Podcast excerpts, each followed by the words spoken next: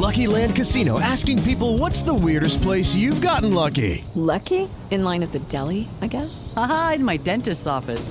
More than once, actually. Do I have to say? Yes, you do. In the car before my kids' PTA meeting. Really? Yes. Excuse me, what's the weirdest place you've gotten lucky? I never win and tell. Well, there you have it. You can get lucky anywhere playing at LuckyLandSlots.com. Play for free right now. Are you feeling lucky? No purchase necessary. Void where prohibited by law. 18 plus. Terms and conditions apply. See website for details. Así sucede con Carlos Martín Huerta Macías. En este podcast recibirás la información más relevante. Un servicio de Asir Noticias. Bueno, y tenemos ya la colaboración del abogado y notario Ángel Pérez García.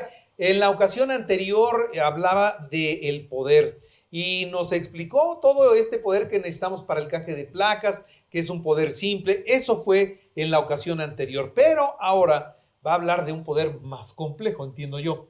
Angelito, un poquito, Carlitos, muchas gracias, buen día, buen día, buen inicio de semana. Pues aquí estamos nuevamente con, con un tema que creo que ha causado alguna preocupación, polémica y lo mantendremos exactamente explicado lo mejor posible. A ver.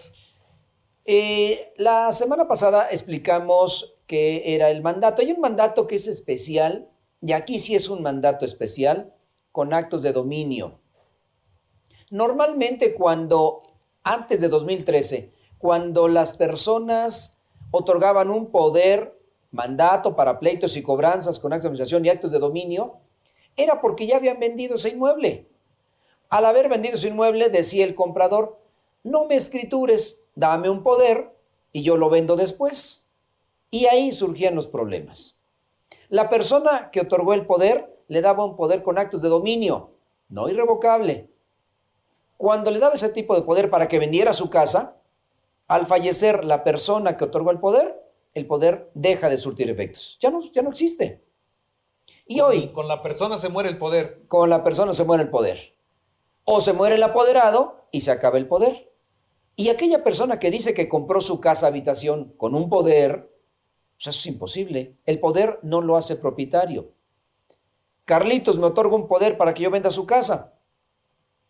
Pero en realidad me vendió su casa porque ya se la pagué.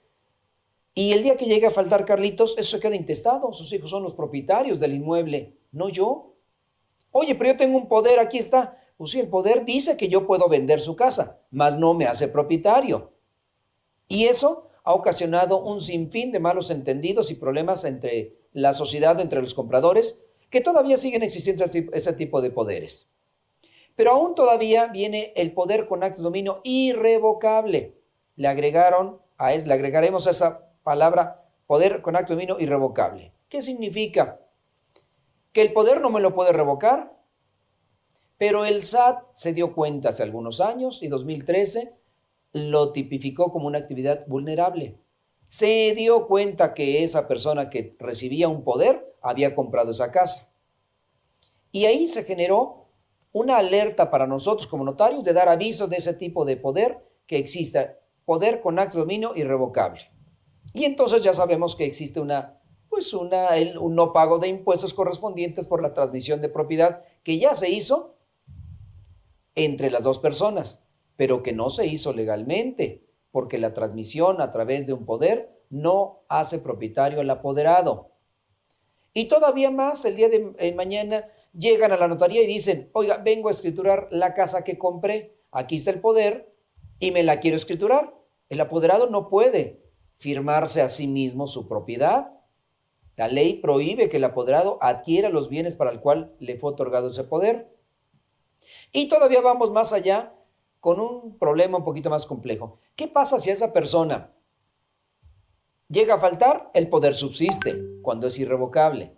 Pero ¿qué pasa cuando a esa persona le embargan, tiene deudas por otro lado y le embargan el inmueble?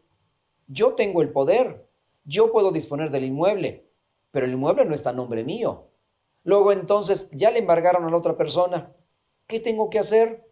¿Cómo voy a demostrar que es mío? Tendría que demandar a través de un juicio de garantías, un amparo, decir que el inmueble yo lo compré y tal vez hay un contrato de por medio, pero ese contrato no me hace propietario, porque para ese contrato necesita estar inscrito en el registro público de la propiedad y surta efectos contra terceras personas. La inscripción de los títulos en el registro público es para darles publicidad. Si bien es cierto que no constituyen un derecho, el derecho ya se constituyó, pero sí le dan la publicidad correspondiente al acto jurídico en el cual yo estoy efectuando en ese momento.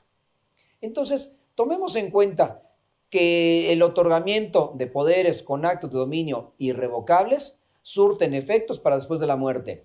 ¿Son una garantía? Sí, siempre y cuando se puedan ejecutar en el momento en que puedan llevarse a cabo los actos jurídicos y la transmisión de esa propiedad. Cuando no es así, los problemas son graves. Y ya insistía, cuando el inmueble ya fue embargado eh, por terceras personas, cuando el inmueble inclusive ya fue vendido por otras personas. ¿Se puede transmitir esa propiedad como apoderado? Sí, sí lo puedo hacer. A través de una sustitución de ese poder, que es otra característica, eh, sí, puedo hacerlo. Le voy a avisar nuevamente al SAT que transmití una propiedad con un poder, se vuelve complejo. Asesórense con su notario porque ese tipo de poderes con actos dominios irrevocables siempre traen algún problema a futuro por no haber hecho las cosas de manera correcta, por ahorrarse unos pesos en la transmisión de su propiedad y eso no les da seguridad.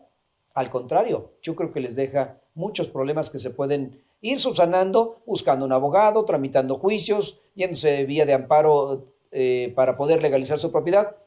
El poder con acto de dominio irrevocable sí surte efectos, sí sirve, es efectivo, pero hay que ejecutarlo de inmediato. Porque si alguien eh, se atreve a embargarlo, se atreve a volver a venderlo, porque el propietario sigue siendo propietario.